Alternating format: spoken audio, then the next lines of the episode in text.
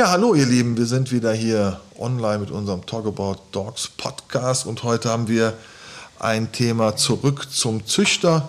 Das Thema ja, erreicht uns immer wieder, ne? Ja, also jetzt auch Corona bedingt äh, hält uns ja auch immer wieder noch im Griff und jede Menge Hunde, die anfangs zu Corona angeschafft worden sind.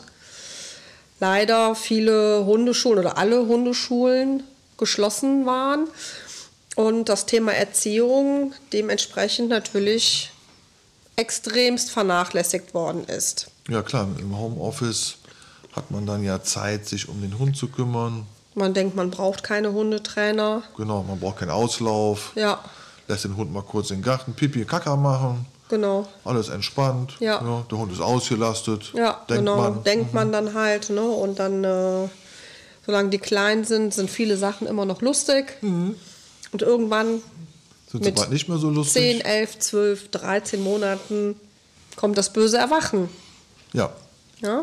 Und dann haben wir hat der Züchter kriegt einen Anruf, ne? Kannst du mir mal helfen? Ich habe das und das Problem. Also im besten Falle kriegt der Züchter dann einen Anruf, kannst du mir mal helfen, wenn es dann, wenn das Verhältnis zwischen Züchter und neuer Familie dann auch entsprechend gut ist. Es gibt ja auch die Fälle, wo es dann halt keinen Kontakt mehr gibt.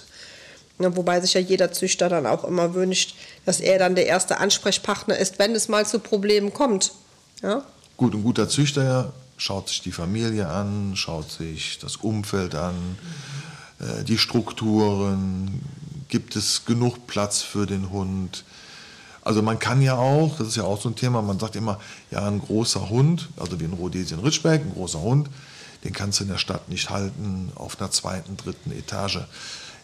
Äh, wir sind ja der Meinung, das ist Blödsinn. Absolut. Du kannst ja jeden Tag, Decksteiner Weiher, kann ich, ne? Ja, ja, jeden absolut. Tag dreimal rausgegangen, eine Stunde spazieren gegangen und so weiter Mindestens, und so weiter. ja. Ähm, das funktioniert auch. Also es muss jetzt nicht immer der 1500 Quadratmeter große Garten äh, Und die Riesenvilla sein und äh, genau, der Hund alleinstehende Haus. Äh, Genau, und der Hund hält Platz. sich auch sicherlich nicht in 200 Quadratmeter Wohnfläche auf und äh, wird das auch ausnutzen. Ne? Also das ist, äh, aber okay, da hat jeder seine eigene Meinung zu. Wir sehen das anders. Ähm, ich kann meinen Hund oder ich muss meinen Hund da anders auslasten. Ja, auch in der Stadt geht das. Aber auch in einer Stadt wie Köln, die viel Grün hat, äh, kann man das hervorragend leisten. Ja. Ja, also es gibt äh, genug große Hunde in Köln, haben wir ja lange genug gesehen. Und also das finde ich kein Problem. Ich glaube, das größere Problem ist, womit sich, glaube ich, ähm, viele Züchter auch, ich sage jetzt mal in Anführungsstrichen, rumschlagen müssen, äh, wenn der Wurf dann da ist. Ähm, Viele haben ja schon äh, Wartelisten, die für die nächsten zwei, drei Jahre halt äh, mit den Würfen ausgebucht sind. Ähm, trotzdem hast du ja immer diese Aufgabe, du willst diese Menschen persönlich kennenlernen und musst dann für dich diese Entscheidung treffen, ist das jetzt wirklich die richtige Familie, die ich da für meinen Hund auswähle, für mein Baby auswähle. Das ist ja gar nicht so einfach. Ne? Natürlich kann ich mir das Umfeld angucken. Ich kann, ähm, die Familie präsentiert sich super, haben wir ja schon alles auch gehört. Die Familien präsentieren sich super. Ähm, die Hunde springen direkt auf diese Familien an und das Verhältnis ist toll. Und ähm, letztendlich kannst du den Leuten immer nur vor die Stirn gucken. Und äh, viel ist es ja schon passiert, dass die schon nach, der Hund geht weg und nach zwei, drei, vier Wochen kommen schon Anrufe und die Hunde äh, sollen dann zurückgegeben werden, weil die mit dem Hund nicht zurück echt kommen, weil die dann sagen, der ist ja noch nicht stubenrein oder der hört nicht oder der macht keinen Sitz, der macht keinen Platz. Und ähm, ja, da fehlen mir einfach die Worte, weil ich gar nicht weiß, was erwarten diese Menschen, wenn die sich einen acht, neun, zehn Wochen alten Welpen nach Hause holen, was der schon alles kann. Ist ja kein perfekter Hund. Nee, kann der kochen, kann der einen Fernseher anmachen. Ich weiß ja nicht, was sie für Vorstellungen haben. Und ähm, ja, das ist, glaube ich, ein ganz, ganz schmaler Grad, äh, auf dem man sich da befindet.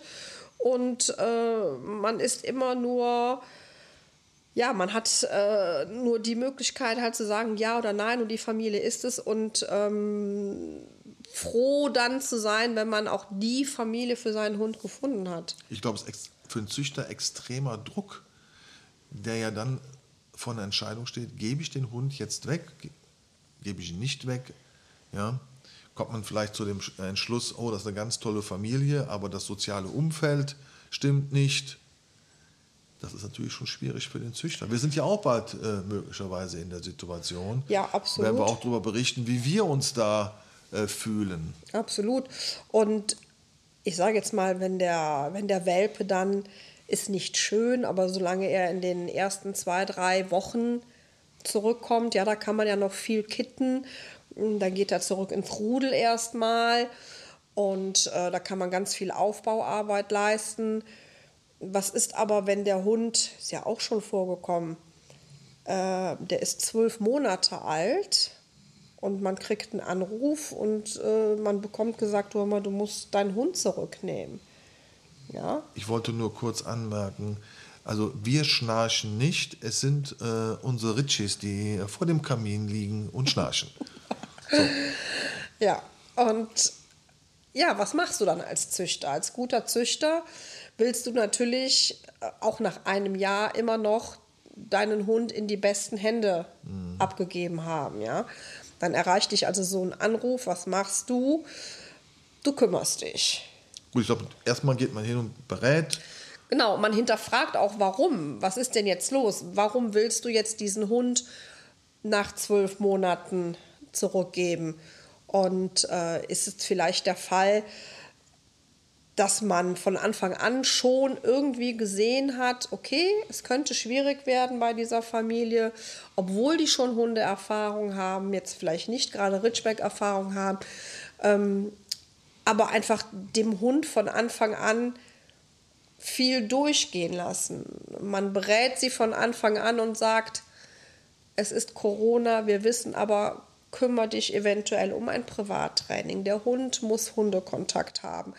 Hundetagesstätten waren geöffnet. Ja, die mussten nicht zumachen. Und äh, es gibt sicherlich Lösungen, soweit ich weiß, waren Einzelstunden mit dem Hund ohne Halter waren, glaube ich, möglich. Hm, ich meine auch. Ne? Ja.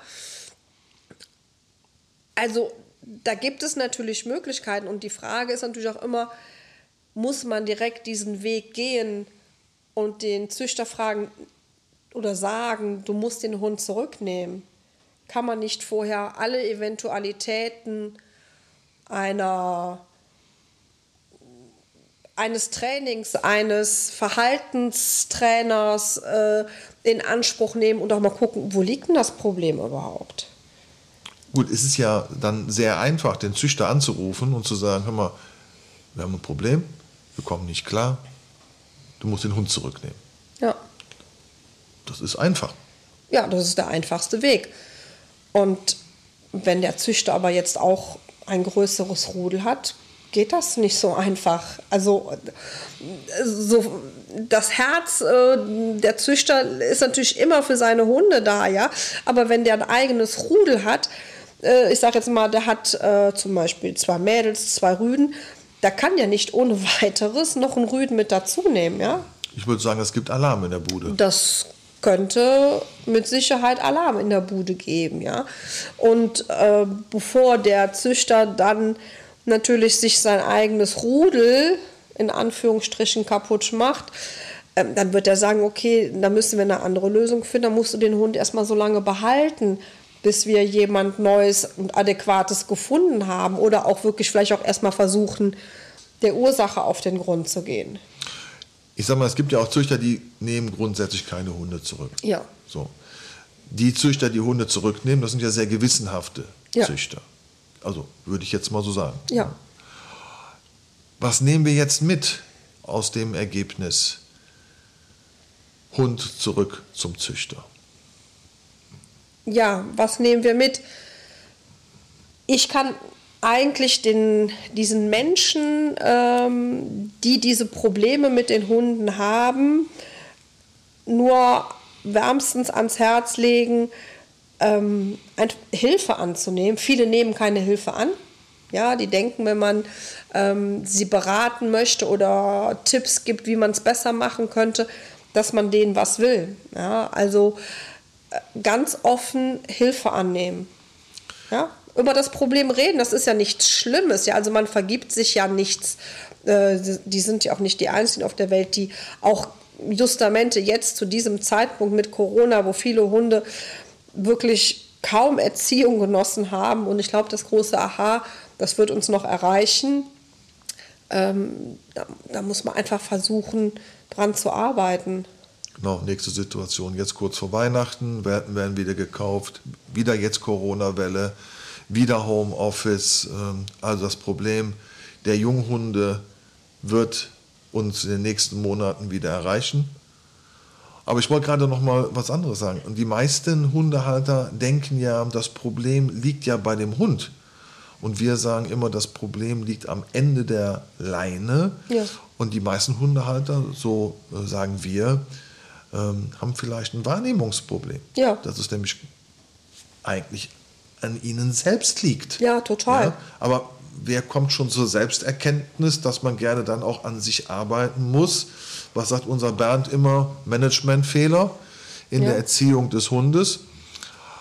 Ah, es ist schon natürlich auch schwierig für den Hundehalter, dann auch einen Schritt zurückzugehen und zu sagen, ja, vielleicht, was haben wir Fehler? Welche Fehler haben wir gemacht? Waren wir uns einig ähm, in der Erziehung? Das ist ja auch so ein Thema sind die beiden Partner sich einig in der Erziehung. Das hatten wir ja auch das Thema, da gibt es auch mal einen Beitrag äh, ja. zu uns. Ja. Da haben wir viele, viel geweint, viel ge, ähm, gelacht. Also äh, da gibt es wirklich viele lustige Stories, die man zu erzählen kann. Aber das ist natürlich auch ein wichtiger Punkt. Sind beide Partner sich einig in der Erziehung? Das und ist man überhaupt gewillt, an diesem Problem zu arbeiten? Weil das kann sehr zeitintensiv sein und das kann auch teuer werden. Ja, wenn ich jetzt einen Verhaltenstherapeuten dazu nehmen muss, äh, einen privaten Trainer gegebenenfalls, also der, den kann man nicht mit 15 Euro die Stunde abspeisen. Ja, also im schlimmsten Fall muss ich da ein bisschen Geld an die Hand nehmen und muss auch diese Zeit investieren, mit dem Hund zu arbeiten. Ja, es ist, äh, Entschuldigung, das Problem löst sich nicht von alleine. Ja, ich gebe den Hund dem Trainer und in drei Wochen ist er wieder da und dann habe ich einen neuen Hund. Nein, weil das Problem ja ganz woanders liegt. Also, was nehmen wir mit? Sich gut überlegen, wollen wir einen Welpen? Passt er in die Familie?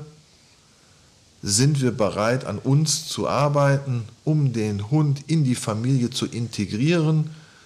Und zieht man am gleichen Strang. Ja, und bin ich auch bereit, Hundeschule. Also ich höre ja ganz oft von vielen Leuten auch, äh, wir haben ja sowas im, sowas ist gut, wir haben Bekannte. Ähm, da war das erstmal Thema mit Hundeschule, ja. Da war der Hund schon acht Monate alt und dann hat man erstmal gedacht, okay, jetzt, jetzt kann ich ja mal in die Hundeschule gehen. Und äh, da sind aber so viele Sachen schon in, äh, in den Brunnen gefallen und das gestaltet sich auch tatsächlich gerade schwierig. Ja. ja. also. Okay, schön, dass ihr wieder hier reingehört habt in den Talk About Talks Podcast. Wir wünschen euch eine schöne Woche und wir hören uns hier von Anna und Jörg und Xenia und Mick. Die Schnarchen. Tschüss. Tschüss.